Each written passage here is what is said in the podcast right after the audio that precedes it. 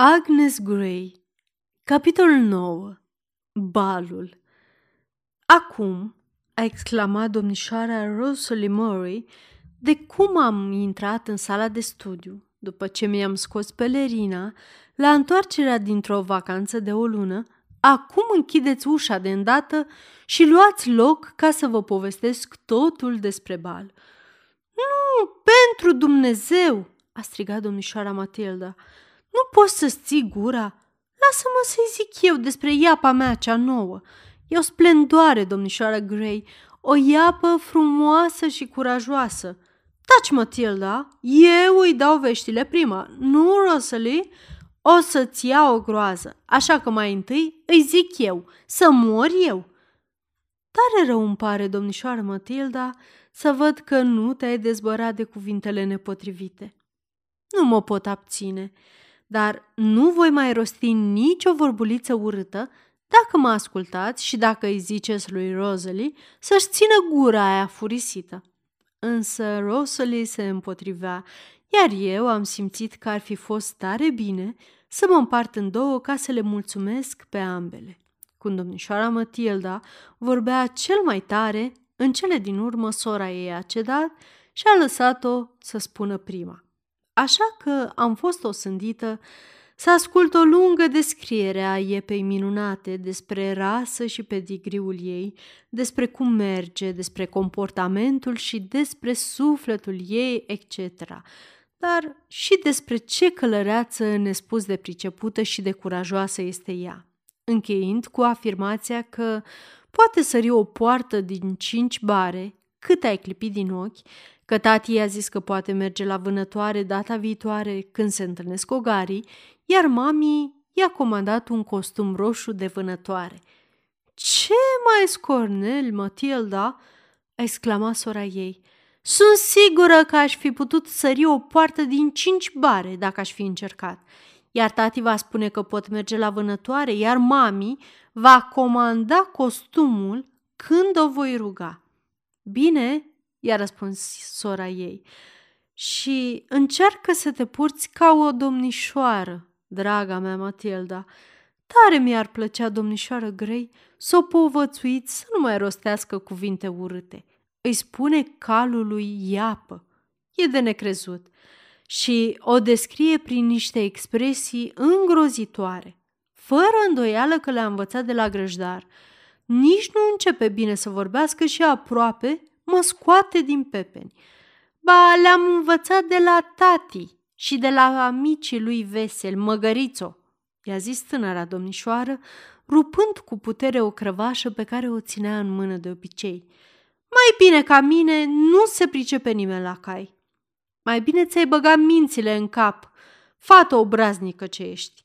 Dacă mai continui, chiar că mi din răbdări.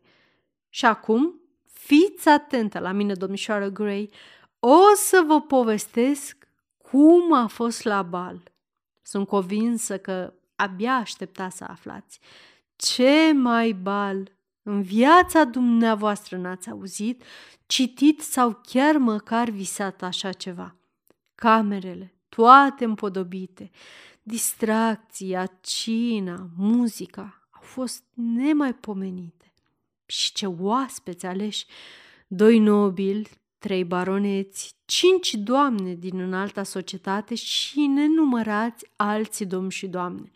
Firește că doamnele n-au prezentat interes pentru mine, decât că mă amuzau, fiind foarte urâte și stângace. Nici măcar cele mai reușite, mi-a spus mama, nici măcar frumusețile cele mai răpitoare nu mi-ajungeau nici la degetul mic.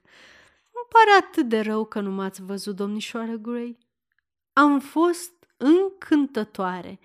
Nu, Matilda? Așa, așa, așa.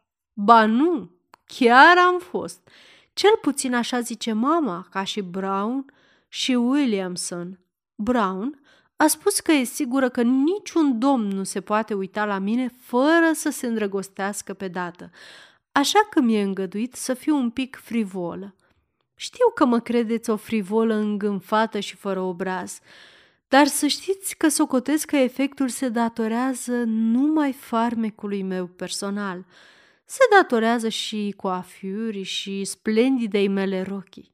Trebuie să o vedeți mâine, din voal alb peste satin roz, croit așa de dulce, și colierul și brățara din perle mari, frumoase.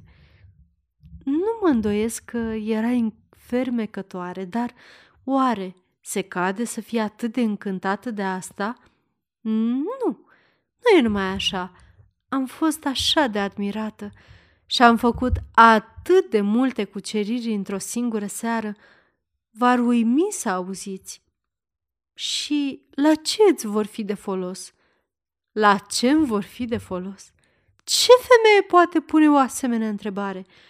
Aș zice că o singură cucerire este de ajuns, poate chiar prea mult dacă sentimentul nu este reciproc. Of, știți că în astfel de chestiuni nu sunt de acord cu dumneavoastră niciodată.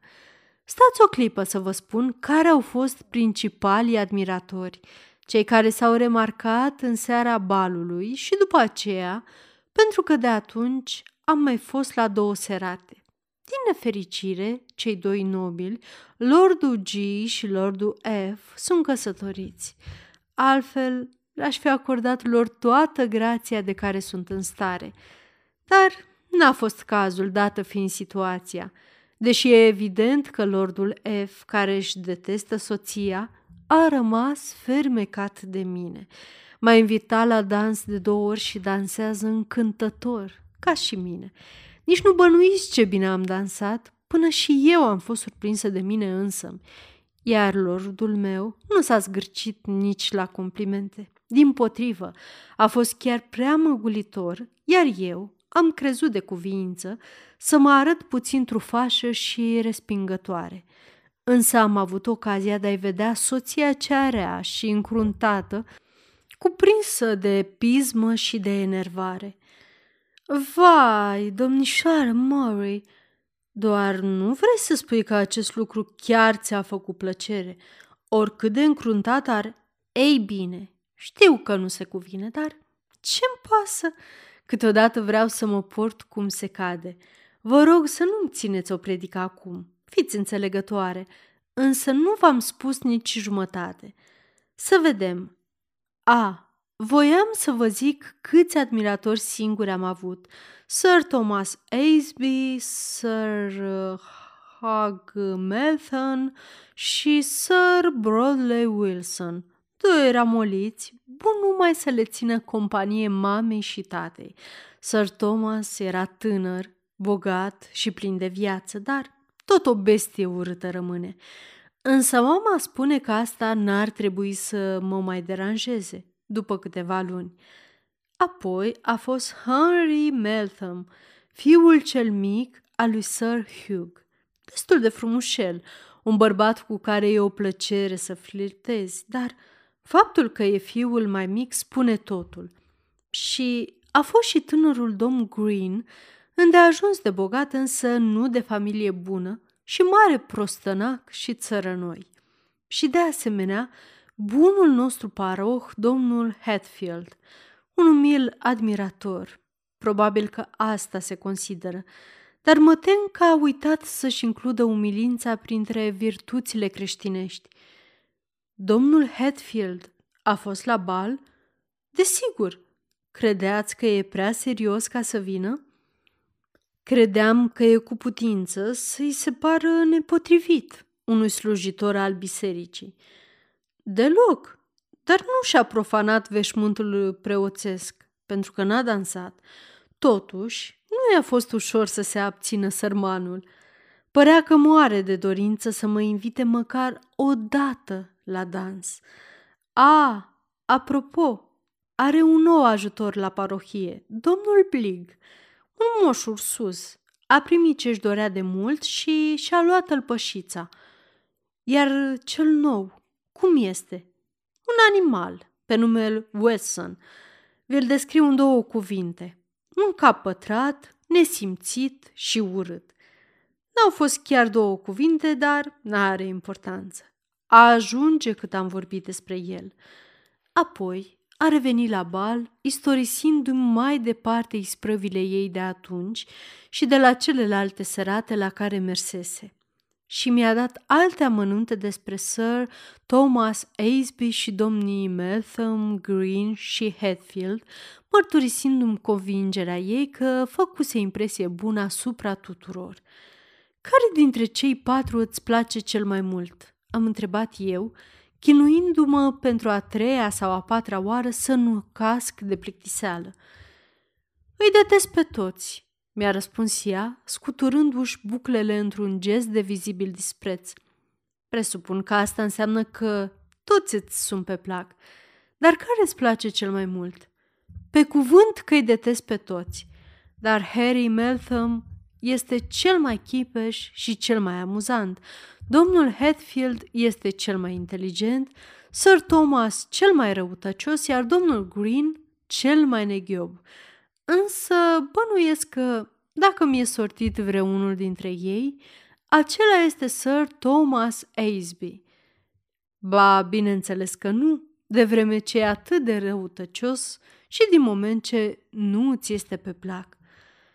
Nu mă deranjează că este așa, cu atât mai bine, iar dacă trebuie să mă căsătoresc, nu mi-ar displăcea să devin Lady Asby, stăpâna de la Asby Park. Însă dacă aș rămâne veșnic tânără, aș prefera să nu mă căsătoresc niciodată, să mă bucur de viață cât se poate, să cochetez cu toată lumea până când o să ajung aproape fată bătrână. Apoi, ca să scap de o asemenea rușine, după ce voi fi făcut mii și mii de cuceriri, aș vrea să frâng toate inimile, mai puțin una, luând în căsătorie un domn de viță nobilă, bogat și înțelegător, după care, pe de altă parte, tânjesc zeci de doamne. Oricum, ar fi bine să nu te căsătorești câtă vreme ai astfel de păreri sau să nu te căsătorești niciodată, nici măcar pentru a scăpa de rușinea de a rămâne fată bătrână.